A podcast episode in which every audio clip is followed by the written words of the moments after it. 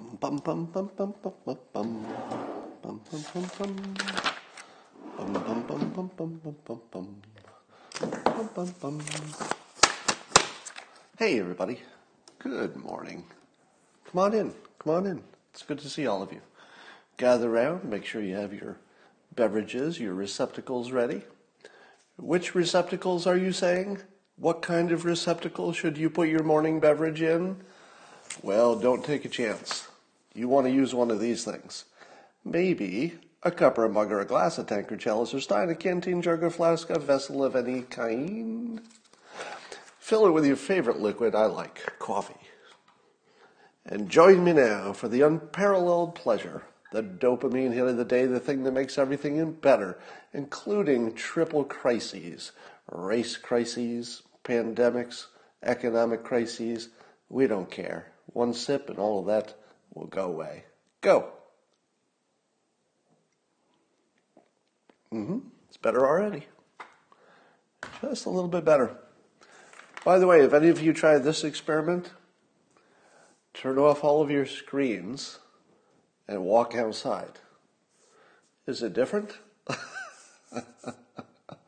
uh, let me show you the difference between looking at any of my screens. I'll use my phone as an example. Versus turning my phone off and going outside. First, I'd like to give you my impression of just walking outside without my screens. Bum bum bum bum bum bum bum bum. Wow, what a nice day! Summer's coming. Okay, that's me just walking outside without any of my screens. And now, a one act play of me looking at any of my screens this month. Well, let's see what's in the news. Ah! Ah! Ah! Ah!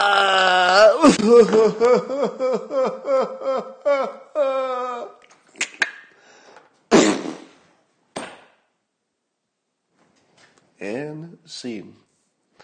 And so I suggest, if any of you are feeling a little bit of tension, a little bit of stress, are you worried about the future?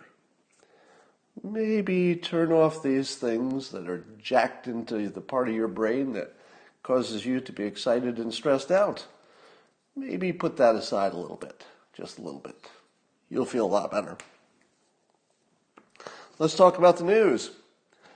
Uh, Wendy's, the hamburger chain, last week announced they were going to give half a million dollars uh, to, I think, some cause that would help with Black Lives Matter to end racial discrimination and calm down the racial problems in this country. Half a million dollars from Wendy's. That's pretty good. Uh, in unrelated news, protesters burned down a Wendy's last night. So I guess that didn't work out. Um, in other news, Trump is 74 today. He's 74 years old, um, which is way too old to be president. Let's let's be honest. the fact that we even consider uh, candidates who will be over 70 when they're serving as president is just not good. That's just not good managing of your country. It really isn't. But I got to say, Trump won fair and square against against who he ran against. So there's that. Um, you saw the video. The Trump critics are trying to turn this into something. Uh, so Trump gave it, gave his speech yesterday, and then a military person helped him down a ramp after his speech. Now, as he was going down the ramp, he was moving very carefully, as if there's something wrong. And so, of course, his critics figured that the something wrong was Trump. There must be something wrong with him. He can't walk, blah, blah, blah. However, let me give you some context just to throw in there. I don't know why he was walking the way he was walking as it appeared on camera, but I will give you this context. If you're wearing a suit and you're the president and you have all the money in the world, the odds of your shoes being newish is pretty high, right? I don't think the president wears old, worn out shoes. Probably got quite a few pairs, and they're almost certainly on the newer side of things. New shoes are slippery. New shoes are slippery. And so are ramps. ramps are slippery. If you are a certain age and you've got slippery shoes and you're walking down a slippery ramp, you walk exactly the way, the way the president did. And if you're smart, you've got somebody next to you holding your arm because the odds of you going down are pretty good. They're pretty good. It doesn't matter who you are. If you got slippery shoes on a slippery ramp, now, do I know that the ramp was slippery? Nope. Do not. But I can tell you that I've given lots of speeches on, on stages. Sometimes there were ramps. Sometimes I had to navigate a ramp with slippery shoes on. Do you know how I walked? Just like Trump. you take steps that are like one inch. You're like, uh, uh, uh. So you don't take big steps. You take the smallest step you can and just try to stay over yourself because you think you're going down, especially if people are watching, right? So I would say that's a lot of nothing, but I would extend that point to this. Video lies.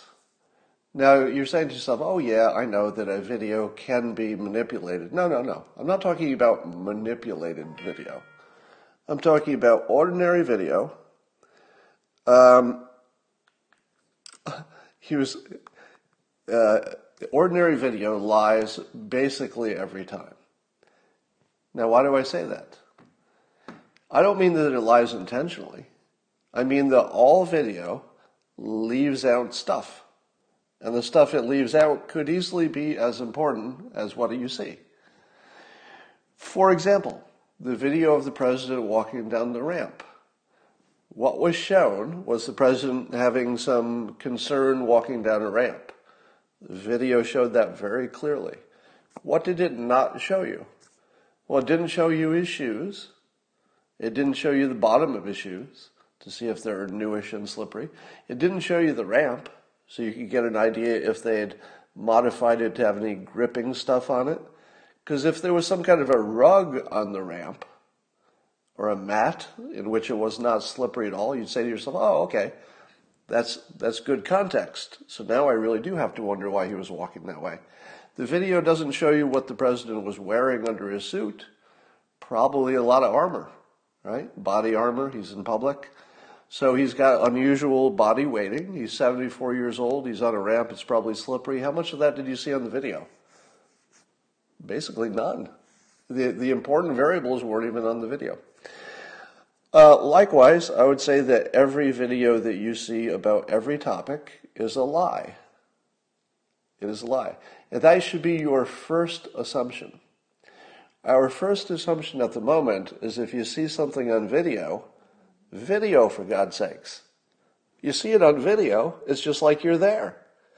So your first instinct is, well, if I'm looking at it and it's right on video, the odds of it being misleading or wrong are what? What's your, what's your first instinct if you see it with your own eyes on video? Your instinct is, well, it could be misleading. I mean, it could be. But I'm looking right at it. So I'm going to say, I don't know, top of my head, 95% chance that what I'm seeing is the correct and accurate story. About 95% chance. Do you know what the real number is? I don't either, but I'm going to put a guess on it. The real number of the times that you would see a video, and let's limit it to videos that are national topics. So I'm not talking about a video of your kid's birthday party. That might be perfectly accurate.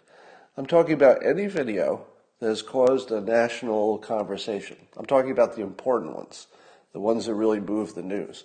What percentage of them do you think are accurate? Now, accurate would mean that it gives you enough of the story that you don't need anything else. There's nothing left out. There's no context that's important. There's nothing after the video ended that mattered and there's nothing before it happened that mattered. So how often under that under that scenario, how often is the video that you see on big national events, how often is it accurate? I would say closer to 20% of the time. That would be my guess. because there's a rule in play that's very counterintuitive. And the rule is that the reason it's in the news is because it's shocking. What makes something shocking? What makes something shocking is that it shouldn't happen. It's a violation of expectations in a very major way, or a violation of what's right or proper or, or should happen, that sort of thing. Now, in any case, whether there's a video or no video, and I just suppose you just heard this. You don't know if there's a video, you don't know what evidence is involved, but there's a claim, and it's a shocking claim. That's all you know. Something that doesn't often happen or shouldn't happen or should never happen in a world that's operating right is reported to have happened. How often does it turn out that it's true? And the answer is almost never. Yeah, you don't realize that because you get caught up in the details of things, and there are so many things that do turn out just the way you thought that you don't notice this special category. And one, the first time I read about this, it just blew my head off. Because once you've heard about it, you see it everywhere. And the special category is that you hear a story that a man bit a dog. So that's wrong, right? A dog bites a man, that's not so unusual. But a man bites a dog? Well, that's in the news. How often, when you find out all the details about that story, about the man who bit a dog, how many times out of all the times that it's happened does the story turn out to be exactly what you thought? There was a man, there was a dog, that man bit a dog. And the answer is close to zero. Close to zero. So the moment you hear a story like that, man bit a dog, your instinct should be close to zero that it's true. But in fact, your instinct is the exact opposite because you still, even people who know that fake news is massively, you know, pervasive, even people like that, you still think the news is probably true 95% of the time.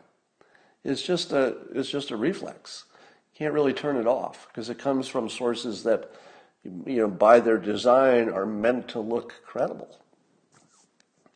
So I'm going to extend that point about anything that's an unusual story of the type of man bites dog, that if the video shows a man biting a dog, it's also a lie. Not every time, not 100% of the time, but really close. really close to 100% of the time. So your first assumption should be on every video you see from today on, because now you've learned this, right? So from, from this day forward, no matter how obvious that video is, and let's say again, we're limiting it to things that were so shocking they made it on the news. Your first reaction should be probably not true. And, and in fact, probably should be in the 90% range plus, right? Um, but in fact, we, we have a society that operates on the opposite assumption, and this is what we got. So you, what you get is exactly what you see, and it should be getting much worse. Because now that it's clear that you can use a misleading video to make any point you want, what are the odds that there will be more misleading videos in the atmosphere? Well, 100%. 100%. So you should be seeing in the next few months just a, a blizzard of misleading video.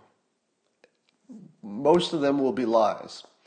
Now, the weird thing about these lies, if I can call them that, is that they can even lie in the right direction. And what I mean by that is the video could be completely misleading and give you the opposite conclusion from what you should have concluded, but it could also be completely misleading and lead you to a conclusion that's correct, just by coincidence. So it could be that everything you saw on the, on the video is just total BS, but by coincidence, the bad impression you got was also coincidentally true. So that could happen. So it's a very confusing situation. Speaking of news that gets corrected, uh, Bret Baier apologized for Fox News showing an offensive graphic. Uh, I talked about this before, but the apology is worth noting. And the graphic showed um, how the stock market reacts based on different tragedies, including, you know, famous uh, in the news shootings of black people, including MLK. Now, of course, most of you have probably exactly the same reaction that I had when I saw it, which was, is this even real? Did somebody think that was okay to put on TV? Turns out it was real. It was real. They really put that on TV. Um, now, I would not call that a a man biting a dog weird situation because uh, weird and offensive graphics on the news are pretty common, pretty common. So that doesn't fit into so unusual that you shouldn't believe it. But here's what's uh, I liked about this story, if I could add some positivity. Uh, so Bret Baier, I guess it was on his show that it was shown, uh, gave an apology, and it was unequivocal, unequivocable, meaning it was just a complete apology. Complete mistake. Sorry, fixed it. I give Bret Baier A plus and Fox News as well. Now again, I remind you that my standard for judging people is the following, and I recommend it to you all. I do not judge people by their mistakes. Because if you did, you're going to hate everybody, right? If you judge people by their mistakes, who's left, really? I mean, I hate to be Jesus for a moment, but you know, you know, let he who is without sin cast the first stone, kind of rings true in my world. All right, you know, show show me the perfect people. You can't. So judging people by their mistakes, well, of course, in the in the sense of the legal system, you still have to judge them because you have to have a system that works. But in terms of non-legal issues of just you know offense, if somebody apologizes this cleanly and oh, I think it was within 48 hours. I use that as my standard for quick enough. I say A plus. So Fox News, based on the standard which I apply, which I'd apply to anybody. You know, everybody's the same on the standard. A perfectly clean and clear apology, no ambiguity, no excuses, A plus. I would like to see a lot more of that in the world. Now, I, am not big on apologies in general. I'm not big on apologizing just because you offended somebody. But in this case, the apology is very clear. This was a mistake. We see it too. Didn't see it at first, but now we see it. And apologizing for an actual mistake, always acceptable in my world. Apologizing for somebody's opinion of what you did, well, that's a little different. You don't always have to apologize just because someone else was offended. But if you can see it too, once they point it out, you go, oh man, I see it too. Yeah, apologize. That's my advice. All right. Facebook fired. I love this story. I got all these feel good stories for, t- for you today. I'm also going to solve uh, racism in policing. So I'm, I'm going to do that today, a little bit later. That's worth waiting for. We'll go to the whiteboard for that. So Facebook fired an employee because the employee criticized another employee uh, on Twitter for not adding a statement of support for Black Lives Matter to documentation on an open source project. so let me say this to Mark Zuckerberg and Facebook. You know, I, like many people, I, you know, I, have been critical of, of Facebook. I've said lots of bad things about Facebook, right? you know, we all have. We all have our criticisms. As a company, it's one of the great companies of all time. Uh, Zuckerberg himself, um, say what you will about, you know, I, I know you've got your opinions, but as a CEO and as an entrepreneur, he's pretty damn good. I mean, really, really, really good. And I, I think there's general agreement that Zuckerberg is just really, really good at this stuff. You know, it's not an accident that Facebook is big. And so they fired the employee who complained, as opposed to firing. Of course, that wouldn't make sense because the other employee was on. Uh, he wait fired employee publicly criticized. Oh, yeah, no, it was a, a Facebook employee. So Facebook employee criticized the Facebook employee and got fired for it. And I say, good job, Facebook. I, I, I wasn't expecting Facebook to be the one that drew the line. You know, like what's too far? you figure that it would be the conservatives who are pushing back at whatever this, you know, creeping change in society is. And that if it gets too far, it'll be the, let's say, the conservative wall of resistance that stops it if it can be stopped at all. But it looks like Facebook just said, and eh, that's far enough. yeah, you can, if you're complaining about another employee who isn't complaining enough, you're just a dick. All right. That, that's no longer about the issue. That's about you being a dick to another employee. And if you're going to be a dick to another employee, your ass is fired at Facebook. Facebook. You know, I, I got to be fair. I criticize them all the time, but they got this right. They got that as right as you can get something right. All right. Um, another fun story, in a weird way, is in Antifistan.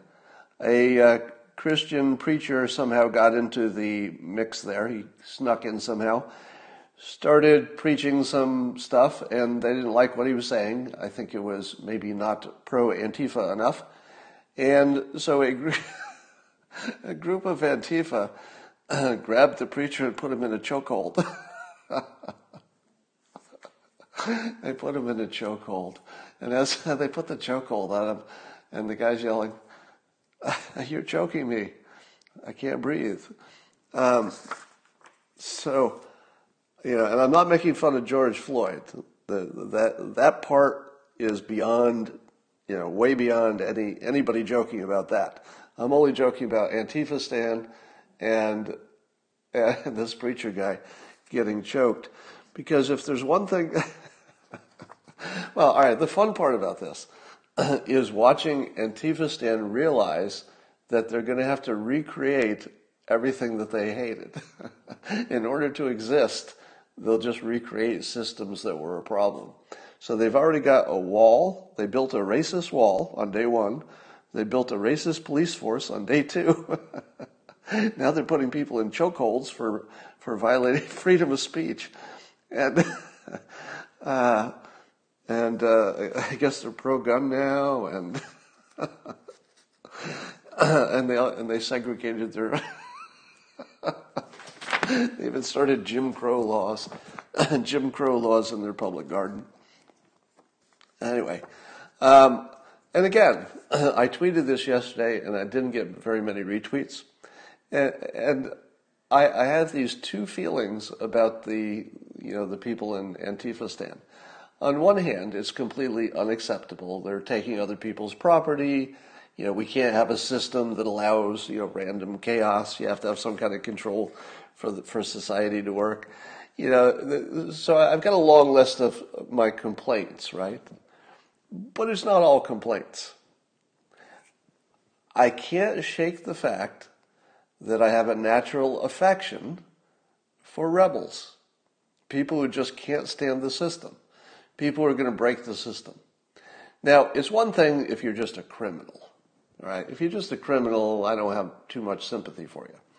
But if your if your higher level thinking is that you're not trying to hurt anybody per se, you just have a different idea of how the world should run, etc. Even if it's a wrong idea, there's something about rebel energy that I just like. I, like it. Now, I'm not going to apologize for that because I know you'd like me to, right? Wouldn't you like me to apologize for that? Because I shouldn't say anything positive about the about the lawless rebels who are taking over Antifistan. I, I agree to the whole list of what's wrong with that. The whole list, every checkbox. There's nothing on the list that I disagree with you about the bad parts. But I just sort of like rebels. You know, I, and I don't want to hide it because I feel like I'd just be lying to you if I hid that. And I'll go further and say that although Antifistan by itself may not be the most productive use of energy, we're going to learn a lot. And if the only thing that came out of this is, hey, let's try the same experiment, but in a more appropriate place, some place where they've planned it better, some place where the only people there are the people who want to be there, some place where um, you know they haven't taken over anybody's land or property or anything like that. So I think there's a way for that energy to be channeled into something that I would be fully supportive of, which is people who just want to try something new. Now, trying to change the entire country because some small group of people have you know an idea about that, well, maybe it's impractical. But trying it in a community and then finding out it works or what works and what doesn't, and then extending that learning to other communities or you know, maybe in 20 years the whole country says, you know, these experiments work so well, let's just change our whole system. Could happen. Wouldn't rule it out.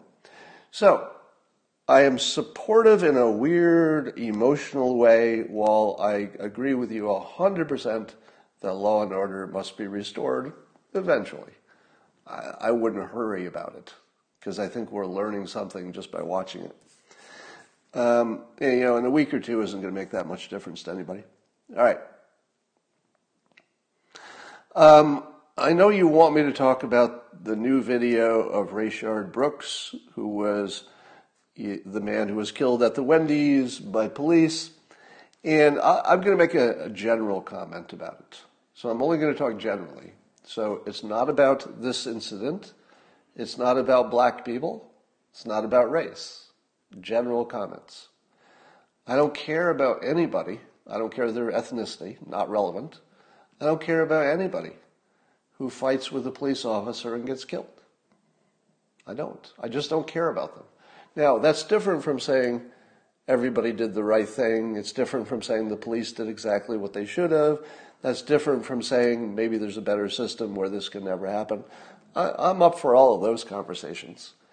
But I will not care. You can't make me care about somebody who wrestled with a cop and got his ass shot. Now, CNN is reporting this as this poor man was getting ready to celebrate with his daughter her birthday. Okay, everybody's human, everybody's got a human side, but that feels like trying to whip up racial uh, division. So that CNN headline looks like nothing but an attempt, a naked attempt, to make people more racist, meaning make people hate each other for race. So uh, CNN's despicable that they would treat it that way. Now, I also agree that any person who is killed, whether it be in the line of a crime or anything else, they're still human beings and still have to be fully valued as human beings. No exceptions to that. But how much I care personally about any person you know, white, black, or anything else, who gets killed by a cop after wrestling with a cop. I mean, they were actually on the ground, and that the, it looked like the cop, at least one of them, might have been injured. It looked like he was limping. And I don't know, I, I'm, I'm going to save all of my sympathy for other people. Do you know who I care more about? A lot more. Uh, a black kid who couldn't get lunch today. I care about that. I care about a black kid who couldn't get lunch. I care about that a lot. Do I care about a guy who wrestled with the police and got his ass shot? Zero. Zero fucks. I don't care about that even a little bit. And you can't make me. There's nothing you could do to make me care about that. So, uh, and then on top of that, my other larger issue is stop making me look like an idiot by debating anecdotes. I refuse to be an anecdote idiot. Can we all agree that the problem is not what happened one day in one place, ever? The, the, the big conversation, even if that's a tragedy, even if it's a, you know, a crime, that's not what the conversation is about. It's about the larger issue of you know, pervasive racism. Don't show me anecdotes if that's your argument. If your argument is the big picture, show me the data of the big picture and take all the anecdotes away, because the anecdotes do nothing but make it worse. I would argue, however, that the George Floyd thing did one very useful thing for society, which is it made us really talk about an issue that we're having trouble talking about. And there's a very interesting thing happening right now, as in right now, which is that, you know, the first several days, because everything was so raw, first several days after the George Floyd tragedy, emotions were so raw that I think by general common sense and decency, that anybody who had a dissenting opinion on that just said, and, and I think you have to um, have some appreciation for this. I think everybody should appreciate the following statement. There were a lot of people who had dissenting opinions right away about their opinion of what we could or could not know about that situation based on the video. Those people with dissenting opinions, just out of a sense of decency and also self preservation, I'm sure, held off and just said, let's, let's step back and we're not going to be, we're not going to be quibbling the details on this one. Like this one isn't the one for debate. This is the one we all felt it the same way. The details, the legalities, the technicalities of it, that's going to come later and those will matter a lot. But what we saw was a shared experience. And I think that I've never seen so much unity on anything in the United States, which was the first, you know, hours and days after it, the people with dissenting opinions just kept them to themselves. And I think that that was, again, it's the dog that doesn't bark, so you don't notice it so much. You don't notice what doesn't happen. But this was a gigantic thing that didn't happen. Meaning that a lot of well meaning people said, okay, I see it. You know, I, would I'd heard it in the statistics, I'd heard the argument, maybe I had a different sense of the statistics, but I didn't feel it. Like I, I could hear the complaints from the black community about police uh, abuse. I hear it, but I don't, I don't feel it. And then you watch the video, and now it's different. Now you hear it, but you also feel it. Like you can feel it. Just it's almost like it's you.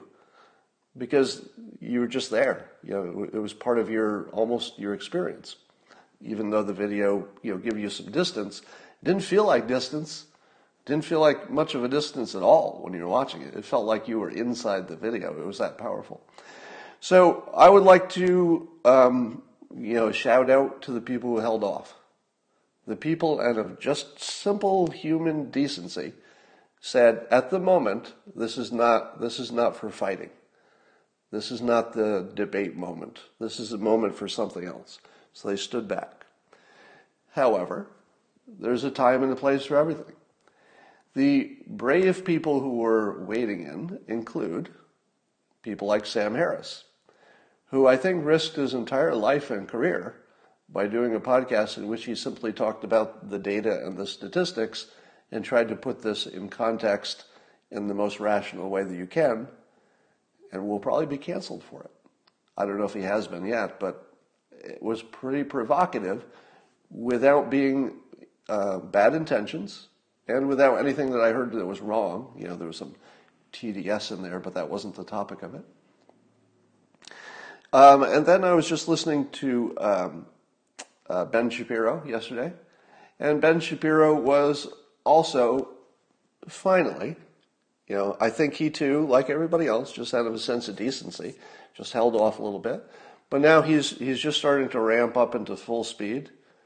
You, this is one of those situations where you need a full Shapiro. You know what I mean? you don't want Ben Shapiro operating at 25% power because that's not enough. You know, you want you want a Ben Shapiro that's that's full throated. Got that yesterday. I don't know how much he said before that. I'm sure he's been leading up to this, but at this point, he's just telling you the truth as he sees it. And again, we're all seeing our own truth, but he's a strong voice. So now you've got a, a Sam Harris who's telling you, you know, in very, uh, what's the, just honest and well-meaning but provocative as hell, even, even though it's honest and well meaning. And now Shapiro's in the fight. All right, so those are two people who just risked their entire lives to make this better. They did. That they both risked. When I say their life, well, yeah, literally their life, because I think you could be in physical danger. You could be in physical danger for even having the opinions that they've expressed in public. Even though they're well meaning and based on facts and rational, doesn't matter. Doesn't matter at all. You know, Tucker's a little bit of a different category because um, I think he's playing to an audience a little bit more. So uh, if you were to compare Tucker's presentation, it's a little more, let's say, right leaning. Whereas um, I would say that um, Sam Harris is not right leaning at, at all, but he makes a similar case. He just doesn't do it with a, a right leaning bent. And I would say that Ben Shapiro's um, take on it, you'd expect it to be leaning right, but you don't see that much of it, you know. I mean, there's reference to family, of course, but you take that out, and it's otherwise it's just statistics.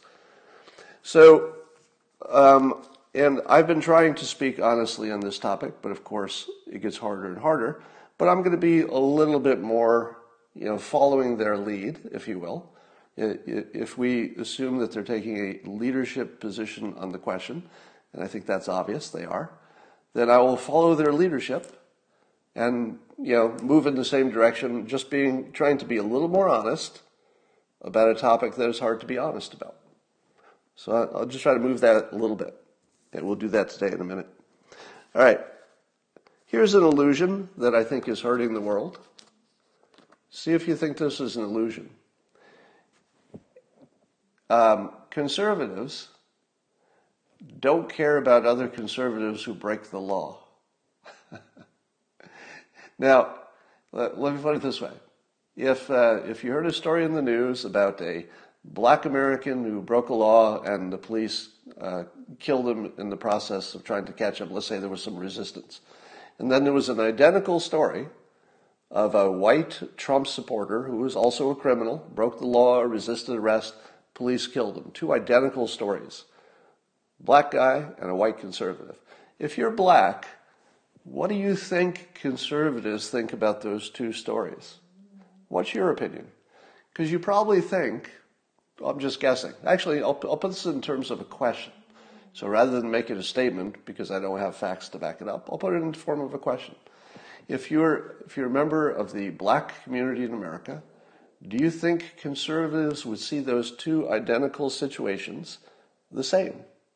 Would they see a Trump supporter who broke a law, resisted arrest, and got killed the same as if a you know, a black Democrat did exactly the same thing? Would conservatives see them the same? And the answer is not just yes, but hell yes. Why would you even ask that stupid question? It's hell yes, right? It's not even yes. It's yes squared, yes times a thousand. How many times can I say yes? Those are fucking identical to conservatives. Identical. Because there's one standard. Did you follow the law? Did you follow the Constitution? Did you yourself do some dumbass thing that got you shot? Not my problem. All right? Not my problem. I think that that would be the conservative view. I think that the black population believes that conservatives would favor a conservative who is in exactly the same situation. If you changed this Wendy's situation and you just replace uh, Rayshard Brooks, the, the person who was killed, if you just replace him with a white guy, do I give a fuck about that white guy? Not, not any. not even a little. I do not care about that white guy. In fact, that white guy's making me look bad, right? Because everybody thinks that I'm responsible for everything that any white person does. Isn't that how it works? Like you're all responsible for anything that anybody does who has any commonality with you, even if you've never met them. I hate that frickin' white guy. I'm glad the police gunned him down. In case you're wondering what I think about the white guys. No love, no affection, no no fucks. I don't I don't give a fuck about the white guy who got shot by police if he wrestled with them. And I'm certainly not going to extend that caring to any other group. So I just think that's useful to know for context. Um, here's a question uh, What should the police do if the suspect runs? What does the law allow the police to do if a suspect runs? Because if, you, if the police can't shoot a suspect who is running, and the suspect is capable of outrunning them, which I would think would be many suspects. You know, a lot of the people who get stopped often are young and healthy.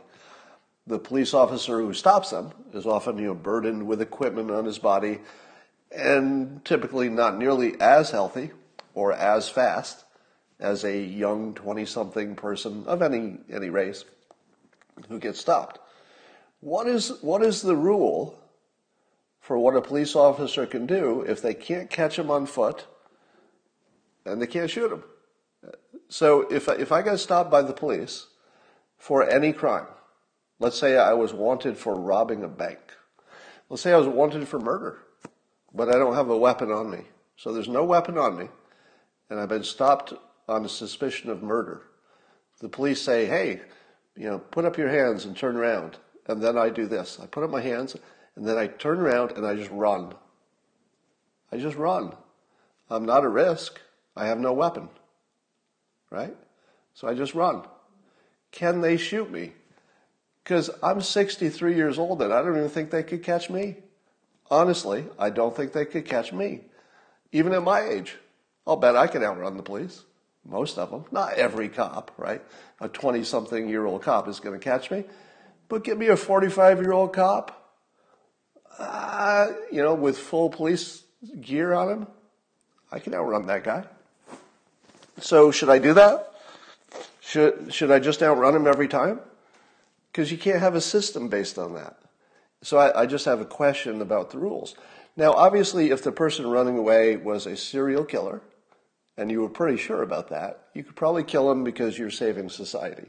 If it's a terrorist, and you're pretty sure about that, you could probably kill him if he's running away. If he just shot somebody and he still has a gun in his hand and he's running away, well, you could probably kill him. So there's lots of situations where you could certainly shoot somebody in the back. I think. Am I wrong about that? I'm seeing lots of no's going by, but I don't know which question you're, you're asking. So let me suggest the following. the police should always have a body cam, or at the very least, they should have a camera. And when they stop somebody, before that person turns to run away, you should take a picture. If you have somebody's picture, and especially if you have your, their car with their license plate, you know who they are. If you have identified somebody either by taking their picture, because later you could do facial recognition on that, so a picture or a license plate or looking at their ID probably tells you who they are. In the specific case where you know the identity of somebody who's running away and they're not an immediate risk, shouldn't that be good enough if you know who they are? You know, so this is in the form of a question because I think you'd have to really work in police enforcement to have a better sense if that's a good or a bad idea. But what's different is you can now take a picture of somebody and identify them. Maybe not on the spot, but you could certainly figure out who they are from their picture. If you can identify somebody, can you force them to come in to the police department and give themselves up? Maybe in the old days you couldn't. In the new days, you could close down their entire life. In other words, let's say the police know that you ran away and they have their name. So the first thing they do is they send you an alert on your phone. Beep. The police have a warrant out for you. Uh, come in or your phone service will be turned off. And you're like, whoa. Next day, you don't come in. Your phone service will now be limited. You cannot use the internet. Your phone service is now limited. You can't text. You can make a regular phone call and call 911. That's it. Your next message comes in. Um, you uh, your your name has been given to all retailers, so you can't buy anything. Comes in, your credit has been ruined. You can't. You'll never be able to get a loan. You'll never be able to renew your license. You'll never be able to buy insurance. You'll never be able to get married, own a gun legally, own a gun. You'll never be able to have the rights of a citizen. and we're going to track you forever. Because since you have not, you, since you have now surrendered, we're going to track your phone everywhere, and we're going to listen in on it anytime we want. now, obviously, they'd have to get a burner phone or something like that. But the point is, you could create so much discomfort digitally that you could probably force some people to either come in or to live a life off the grid, which is pretty hard these days. So I don't know if that's a good idea or a bad. I'll just throw it in the mix. And the only thing I'm adding is that technology allows us to know who somebody is in a way we never could have known before. And once you know who somebody is, there might be other ways to squeeze them rather than shooting them in the back as they run away. Uh, Greg Gutfeld asked this provocative question When this is over, how will we deal with all the anchors who incited a race war and ignored the statistics? Because that is what happened. There were people who went on TV and sparked a race war for money. you know, because it's their job, they get paid. And they knew that that would be good for ratings. So who knows what they were thinking, but that's what happened. Um, here's the funniest thing the funniest tweet I saw today. I, I laughed pretty hard at this. So this is from Ephraim Norwood, uh, Twitter user. And uh, he was referring to a tweet of mine about Brian Stelter's new book. Now, Brian Stelter has a book, and the funny thing is that the title of the book is Hoax. it's a, he works for a network that does nothing but uh, push hoaxes. And indeed, Mike Cernovich uh, did this acclaimed um, documentary called Hoaxed with an ED on the end, which is one of the best things you'll ever see, by the way. If you haven't watched Cernovich's movie Hoaxed, uh, Google it and find it and watch it. It's sort of mind blowing. I would say it's in, you know, in the past year, I've only probably you know, absorbed three or four things that I really enjoyed in terms of movies, and, and that was one of them. So watch that. Anyway, so Brian Stelter, imagine him in your head. You all know who Brian Stelter is. And he wrote a book named Hoax, and this is what Ephraim Norwood said in his tweet. he said, It's writing a book? My God, it's evolving. Where's this going next? it's evolving. now, I appreciate a good insult, even when it's directed at me. Uh, you've probably seen this. Every once in a while, there'll be a troll who insults me so cleverly on, tweet, on Twitter that I could just have to give it a like because I'm like, oh, that's pretty good. Gotta admit, that's pretty good insult. So I always appreciate a good insult. So nothing personal against Brian Stelter. I'm not. Uh, I'm not. Uh, I'm not really a big fan of making fun of people for appearance, but that's pretty funny. He's evolving. I don't know why that's so perfect. All right. Now let's uh, cure racism. I got 10 minutes left. Um, last night I had this thought. I may or may not have been a little bit high, and I wrote it on my whiteboard because I wasn't sure I would remember it in the morning. And when I first had the thought, I thought to myself, I think this is a great idea, but I wonder what it will look like in the morning. you ever have that situation? Yeah, in the, uh, you know, at night you write down an idea, or you wake up from a dream or something, and you write down an idea, and then the next morning you look at your idea and you're like, what the hell is wrong with me? I should seek help. This is the worst idea ever. Well, this idea seemed brilliant last night and was just as good this morning. And I think I can end police racism killing. So I'm just going to narrow it to police killing more black people than white people as a ratio, right? Here it is. By the way, you're going to love this. you're going to love it and hate it at the same time. Here's the idea create a prediction market, also known as a betting market and you make the predictions based on what you think the coming year will yield in terms of police killings. I'm looking at the comments. You see it, don't you? I don't even have to finish this, do I? if you make a betting market on the statistics of police shooting, and so long as you're tracking it several ways, because that's the problem, right? You want, you want all the different statistics that anybody thinks are relevant. So one would be uh, making a bet on the total number of white people killed in the coming year by police. Another would be the total number of black people killed. Now, of course, that doesn't tell you anything about racism because you'd have to dig deeper. So you'd have those betting markets as well. You'd have the betting market for the uh, percentage as a percentage of population. But that also doesn't tell you everything you need to know. You'd have one for the percentage of people who were stopped by police versus the whole population. But again, that doesn't tell you everything you need to know. So you want to look at it for as many things as you can measure. You get them all.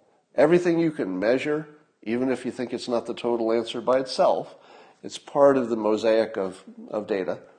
You build a betting market, and here's what's going to happen. What will, what will people on the left bet? People on the left will bet that the statistics will show there is racism, and they're going to bet on that. What happens if they lose? Well, if they lose, then our ideas of what the statistics are will come together. Right now, there are two different worlds of statistics. There's the left statistics that say that racism is rampant and it's obvious in the data. The conservatives have different data that says the data doesn't show racism the way you're explaining it anyway. Racism does exist, everybody agrees. But in terms of police killing by race, conservatives say um, all the data says that isn't happening. So how do you make how do you fix a problem when people can't agree on the data? A betting market. A prediction market, let's call it a prediction market because it would be uh, highly inappropriate to bet on people being killed, especially by race. So, can we all agree that there's extreme inappropriateness of betting on police killing people by race? You would agree, right? Extremely inappropriate. And you wouldn't do this unless you were adult enough to know where it's heading. And the adult enough to know where it's heading is, is probably the only thing that will bring us together. Because when you take it down to money, people stop screwing around. All right? I will say something, well, maybe I wouldn't. People will say something that is a little bit untrue to win for their team. But they won't do it when they bet their money on it. People don't bet against what they think is going to happen, but they will still certainly argue against what they think will happen. They will certainly exaggerate something if it gives them advantage in an argument, but they won't bet on it if it's their own money. So if you turn it into a betting market and you have the right things tracked, which is also key, if you're tracking the wrong things, it's not going to help you at all. But if you track enough of the things, you will eliminate disagreement about the statistics. And once you've eliminated disagreement about the statistics, you've also eliminated that. Now, let's say it goes the other way. What if conservatives are the ones that are completely wrong, and once they start tracking this thing, conservatives keep losing their bets? So, what would happen if, let's say, uh, conservatives bet billions of dollars that, that discrimination of this specific type would not be found in the data? What happens if they bet billions of dollars and then lost? Well, there, that would be billions of dollars that would be transferred to the people who are aggrieved, uh, assuming that they're betting on their own opinions. So black people could, just theoretically here, black people could bet that their version of reality will be reflected in the data in 2021. So they could place bets, and if they win, they're going to probably the odds are going to be in their favor, right? They might have 10 to 1 odds that they're going to be right because that's a lot of people think that they're right. So they would win billions of dollars that would effectively be reparations. Somebody beat me to it in the comments. That's right. So the betting market would be, in effect, a reparations market.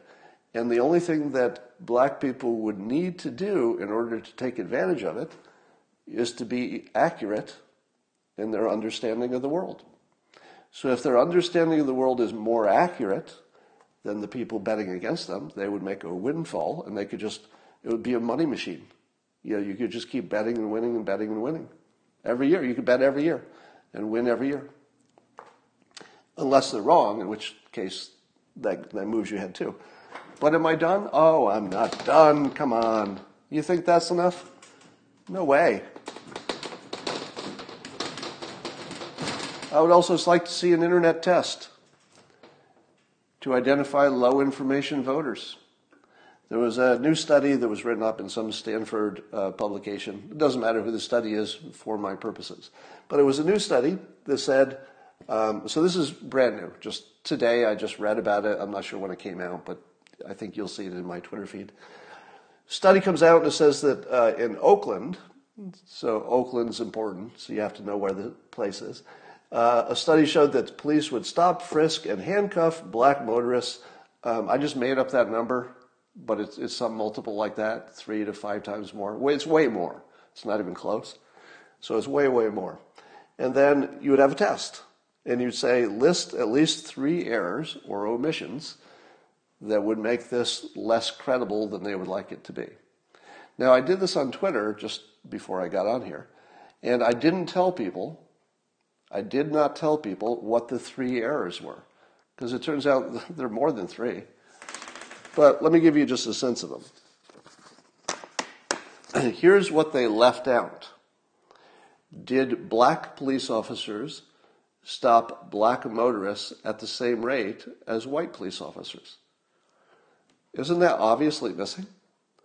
Because what if you found out, we don't know, what if you found out that black police officers in Oakland stopped black motorists exactly the same rate. That's pretty important. It's not there. Not only is it not there, it's not called out as missing. It's one thing not to track it. It's a very big problem if you don't say, it would also be good to know, you know, if this held across um, different kinds of police officers, but we don't have that data. That's left out. That is really left out. In fact, it's left out to the point of being criminal because it's going to cause people to be killed. You can see it in the riots, right? That is actually, not technically, but from a moral standpoint, that is a criminal omission because it will inspire people to violence. It's almost like it's designed to do that. And that omission is so obvious that you'd have to think that the authors were aware that it was missing and chose to leave it out. It was a decision to leave it out. How important is that? Pretty darn important. Here's another thing that was left out. Um, what is the crime rate in Oakland between uh, young black men and, let's say, everybody else? Now, as Ben Shapiro pointed out, uh, I'm going to give you approximate statistics, it's somewhere in this range. There's something like 13% of the population of America is African American, but the rate of crime is like 50%, 50% of, I don't know, some kinds of crimes. Uh, 50 or 60%, depending on if it's violent or property crimes, I guess. And, and Ben Shapiro points out that even that is completely misleading. And until he pointed it out, even I was thinking that that actually that was a useful statistic. Is it useful to know that 13% of African American, the population is 13% African American, but that for some types of crimes, 50%, 60% of them are committed by African Americans? Is that a statistic useful and accurate enough? And the answer is not even close. Uh, and Ben Shapiro fixed it for me, and I'd never had anybody say that. And it goes like this it's not 13%. Because that would assume that women and men are, are committing crimes at about the same rate. And they're not. That 13% really should be adjusted down to half of that. Because that's the men. It's the men. All right, so it's not exactly half, you know, little, little more than half because women do commit crimes. But it's more like 7% of the population young black men, men, because men are the problem here, are committing 50 to 60% of the crime. Now, if you thought that 7% of the people were committing 50 to 60% of the crime, and I told you that that same group were being stopped quite a bit more, say five times more, does that sound out of, out of line? No, it doesn't. Suddenly, because you've added context, it sounds like, well, that's about what you'd expect. That seems, you know, it's in line with the crime. Now, what's missing also is what were these motorists doing that caused them to be stopped? For example, does the average 20 year old black person speed at the same rate in Oakland as the average anybody else? Because if there's a difference, you would expect the people who are speeding the most to get pulled over the most. Suppose young men are the problem. How many young white men are in Oakland compared to how many young black men are in Oakland? I don't know. It's not in the study, right? So the big thing, one of the big things this does is that it mixes up the fact that you know it's young men who are the problem, and it doesn't isolate that. It's talking about black people and white people. You should way isolate that a lot more down to men, mostly, and young ones. It's mostly young men. All right, um, so I, I, did see a study, and I don't know that there's any truth to it, that uh, that African American men were they actually sped more than other people. I don't know if I believe that. It's possible, but let me tell you my experience for driving through Oakland lots of times. All right, so I have personally driven uh, on 880 that passes, you know, basically through Oakland, lots and lots of times because that's my local area. There is sort of a running joke, if you will, that the, the lane on the left, it's a multiple lane highway, that the lane on the left is the black lane. Now, the reason for that is that if you're driving there and you make the mistake of getting in that lane, somebody will pull up to you at high speed, right up to your bumper, and you know, sort of encourage you to get out of that lane. And that car will always be young black men. Now, I've driven that highway a lot of times, and I stay out of the left lane because if I get in it, a car full of, it won't even be one driver, it's, it'll be a, a car packed with young black men will pull up to my bumper at a high speed, even if I'm doing 85, they'll pull up to my bumper and I have to get out of the way. Now, do I watch them getting tickets? Never seen it. I've literally never seen anybody get pulled over on 880 for driving too fast in the, in the, in the left lane. I've never seen it. And you can drive there all day long and watch cars full of young black men just zipping through that lane, exceeding the, the, uh, the speeding, the speed level. Now, of course, what I'm telling you is completely anecdotal should you reach any conclusions based on one guy's story about driving on a road? No, no. It has no analytical value. None. So you should discount it. I'm just telling you my experience that I've been to this very place that they did the study, and I'm telling you, visually, haven't done the state, haven't done a study, but visually and experientially, there's a really big difference in how everybody's acting. And again, it's emphasis on young. Because if you removed all the black people from Oakland, I'm pretty sure that young, young white men would still be exceeding the speed limit. You would just replace them with other young men, and they'd probably be doing more illegal stuff than the, the rest of the public. How about this? What did the study say about how the people who were stopped reacted to the police? Was it the same as everybody else? Because if the police stop me, I'm very polite. I'm very polite.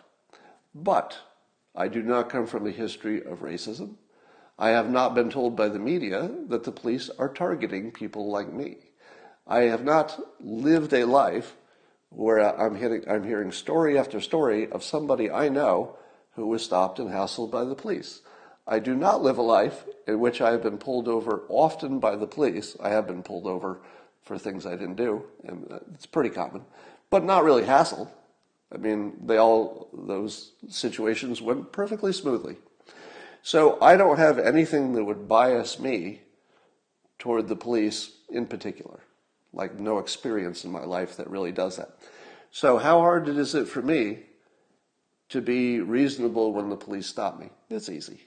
It's easy. Put me in the life of a young black man now. Just just my brain just gets transported into a young black man, and now I get to live his experience. And now the police pull me over. Do I act exactly the same? I doubt it. It's not because I'm black, because in this experience, I move my brain into the black person, right? Just for the thought experience. I'm not mad because I'm black. I'm mad because I've got experience that says people who look like that guy, a police officer, is trouble. And I don't like it. It offends my sense of pride. It, is, it offends me on an identity level. At my core, I'm offended by this person. Am I going to have some words? Am I going to show a little bit of attitude? Am I going to resist a little bit? See how see how much I can get away with? I might, especially if I'm 23 years old. I might, right? So I don't think it's racist even slightly to suggest that some populations have different experience, right? If if the way you act is based on your experience, well, who's going to say that's racist? Of course you act differently based on your experience. So, do all the people who have a different experience act the same as people have, you know, yet another different experience? Of course not. Where's that in the study? It's, of course, it's silent on that. Not only is it silent on that, but it's silent on being silent about it. It doesn't even say, you know, if we knew this, we'd know more, or maybe we should study this additional thing. It's just silent. It's a, it's a lie by omission. How about is it corrected for income? Don't know. Probably not. Uh, is it corrected for level of, let's say, education? No, probably not. Um, how many of the citizens themselves were racists? Who knows? you know, I'm not sure some of those questions are important. But the point is, if you could get people to understand that if they can't look at a study like this and immediately just pick out three major problems that completely invalidate its credibility. Now, that doesn't mean it's not true. Right? This is an important distinction. Even if this study is complete bunk, meaning that analytically they did everything wrong, that doesn't mean there's no racism. It just means the study isn't good. All right? So don't don't think that if the study doesn't show it, it doesn't exist. It doesn't work that way. You could have all the racism in the world, but if a study is poorly poorly designed, you don't know what you're looking at. That's all I'm saying. So we should at least educate people up to the point where they would know for themselves if they are low information voters. And if they could have a little, you know, specific test, give them all the same same test and the same questions, and say, tell us where the bias is. If you can locate it, I will listen to your opinions. If you can't tell where all the gigantic problems are in something like this, we can't yet talk. You need to educate yourself up to at least the level that you, you know data is lying to you routinely. If you don't know that the data is lying to you routinely, it's tough to it's tough to move forward. All right, that is my lesson for today. I hope it's useful, and I will talk to you soon.